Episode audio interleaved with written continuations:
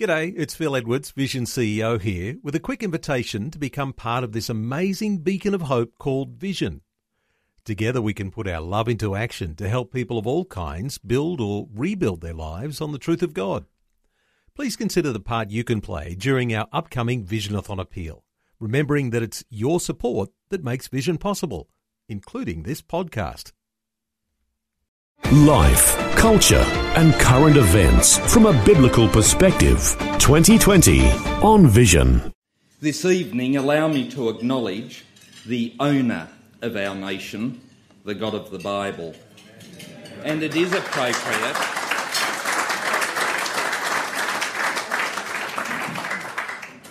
And it is appropriate we do so as we give thanks for Salt Shaker's inspired work, for those that helped found, drive, and promote Salt Shakers for two decades, and especially Peter and Jenny Stokes. In a society seemingly desperate to renounce the roots of its rich and rewarding culture, Salt Shakers stands out as a beacon, reminding us that the freedom and wealth we enjoy as a society, as a nation, is not because we are a lucky country, but because we are blessed. Blessed by our Judeo Christian roots and foundations. As Salt Shakers, the organisation winds down, I trust that we as individuals at this dinner will take the opportunity to reassess ourselves and ask, what can I do to be the salt that is so desperately needed? Can I be more active on Facebook, Twitter, letters to the editor, braver in discussions with my family, friends, and workmates? Do people know what I believe and why? Salt Shakers and its personnel give us a model to emulate. A model which proclaims the gospel fearlessly in truth and in love.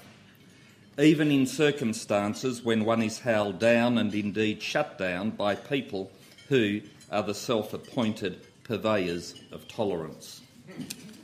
The Christian faith, which Salt Shakers proclaims, is the same worldview on which our nation was built, as was the rest of the Western world. You know, that part of the world which is allegedly horrifically bigoted, intolerant, and worthy of ridicule and loathing by most of our commentariat, yet surprisingly is the destination of choice for people fleeing communism, fascism, ISIL, and poverty. The indisputable positive impact of Christianity on our world has been well and truly documented. That is why it's worth fighting for.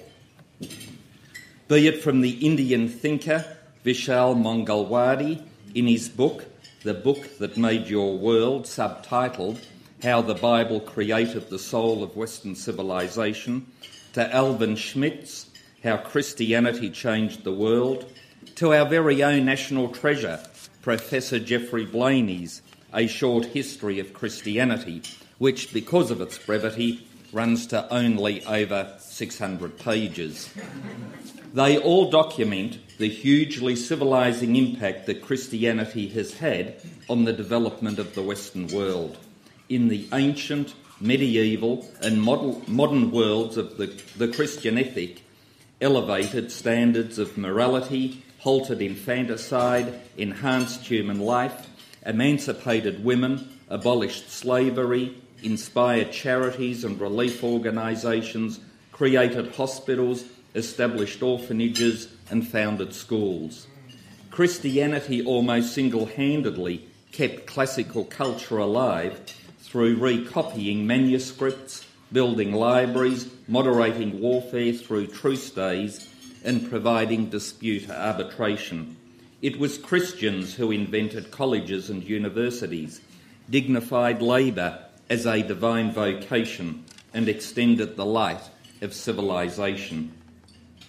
Christian teaching advanced science, instilled concepts of political and social and economic freedom, fostered justice, and provided the greatest single cause of inspiration to the magnificent achievements in art, in architecture, in music, and in literature that we treasure to the present day.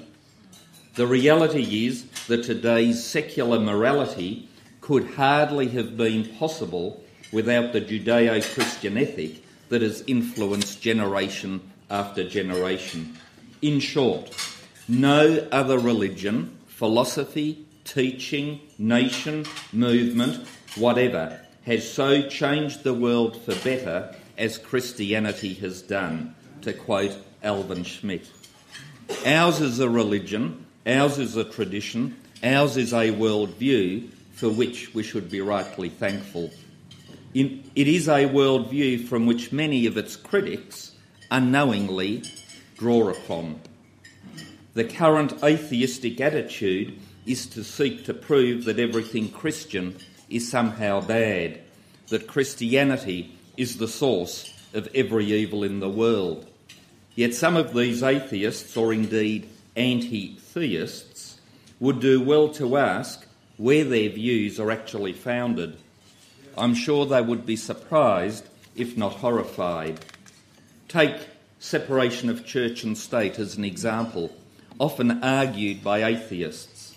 It is a wholly owned Christian idea and concept, not a secular view in its origins at all. The good law told us to render to Caesar that which is Caesar's and to God that which is God's. St. Augustine saw the city of man and the city of God. Or take human rights. As one wag from the Institute of Public Affairs recently put it, many human rights activists think human rights sprang forth with a virgin birth in the mid 20th century.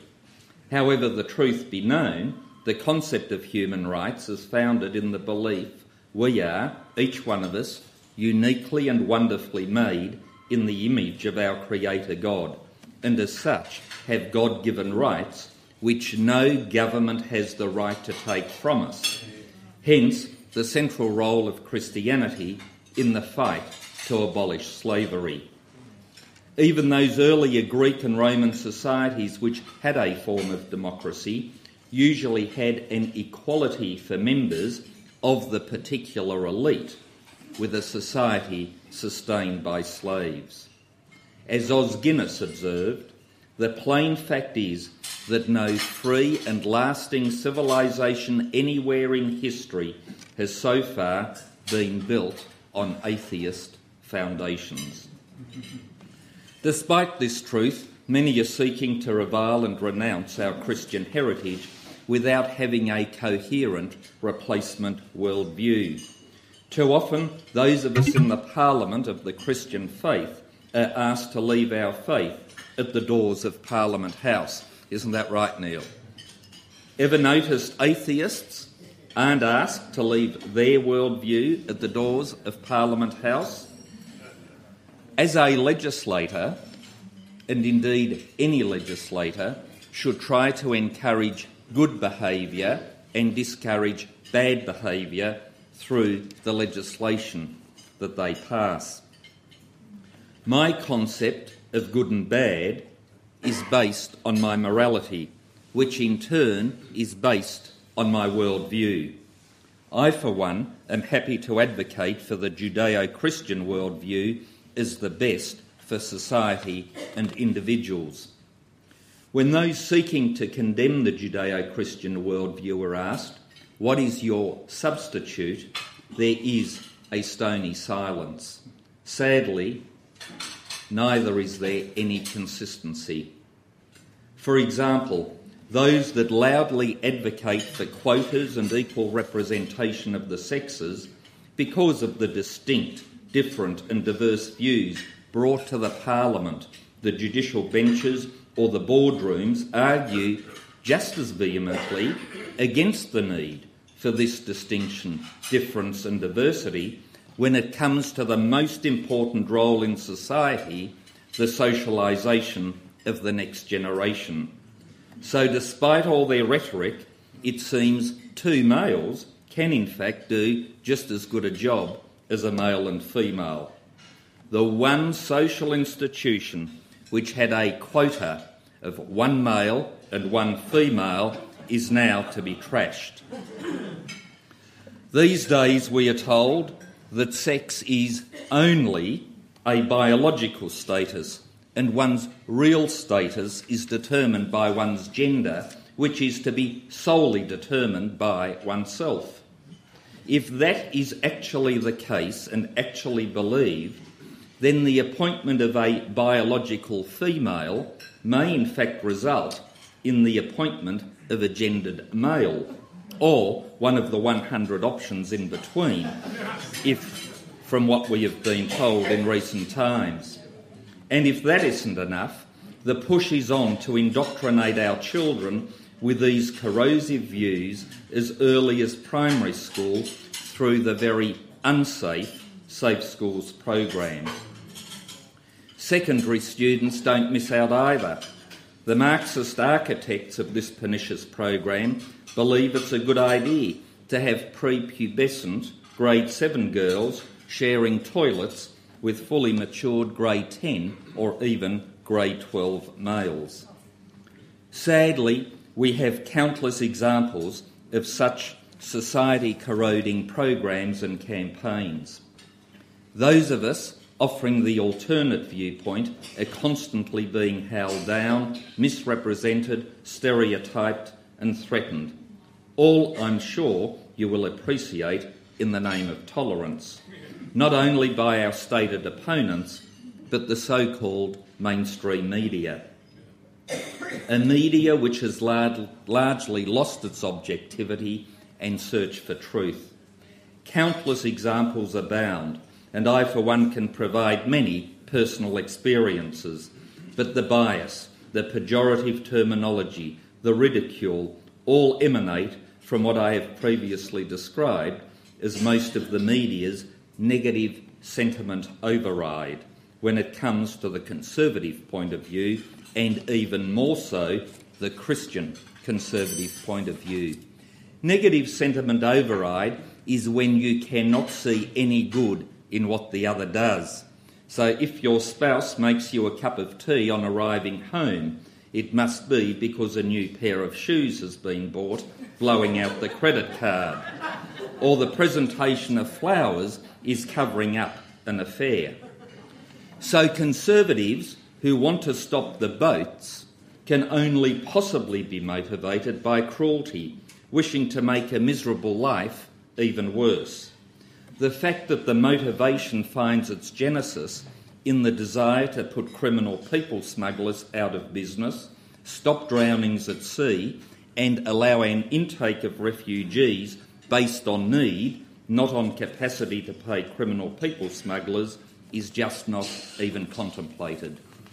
If you acknowledge the self evident and fundamental yet complementary differences between male and female you must be a misogynist rather than someone that celebrates, dare I say it, diversity. If you support the millennia old and all cultural, and I stress this all cultural definition of marriage, requiring the male and female component, is the best institution for socialising the next generation, you are motivated by homophobia, not because you want the best for our children. The examples abound. On top of those examples are the not so subtle portrayals in the media. You'll read many a time about the alleged hard or extreme right wing elements in the coalition. Ever notice there is apparently no hard or extreme left in the ALP or the Greens? Recently, another example, recently there were two stories immediately underneath each other in my local paper with truly horrid revelations from the Child Abuse Royal Commission. The top story told you immediately in the first line the allegation was against a teacher in the private sector. The next story, immediately underneath, also involving a teacher, required you to read to the very last paragraph to learn that this criminal was undetected in the state school system.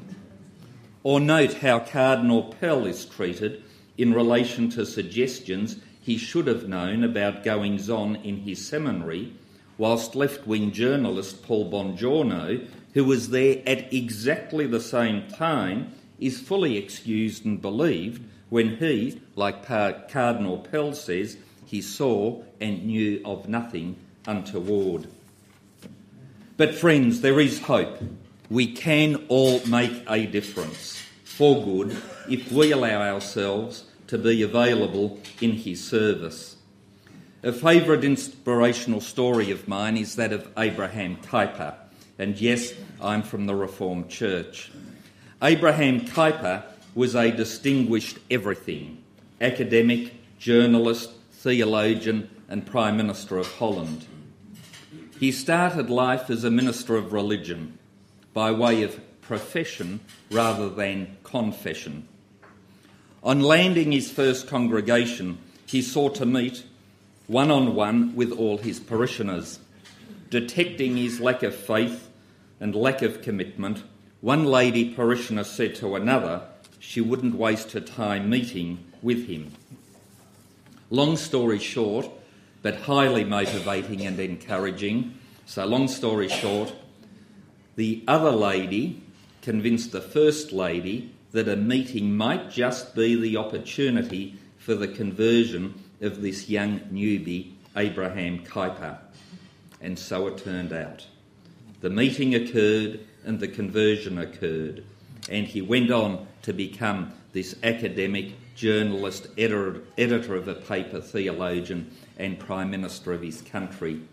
Just a little word of encouragement by one person to another can lead to a chain reaction for good beyond our wildest expectations. So, it might be your letter to the editor even if it doesn't get printed, that gets a journalist thinking, or your Facebook post or discussion with a work colleague. Friends, remember we aren't called on to succeed, although that's always nice. We are called to serve, not necessarily to succeed. This year, my morning devotions are informed by world renowned author Patrick Sookhdeo's devotional book, Heroes of Our Faith, which recounts on every day individual case studies of Christian service and suffering, including martyred lowly Christian slaves whose witness changed families and villages. So, whilst we have the opportunity, let's dedicate ourselves and use the freedoms with which we are blessed. And should you require an example or a role model, you need look no further than Peter and Jenny Stokes of Salt Shakers. Thank you very much.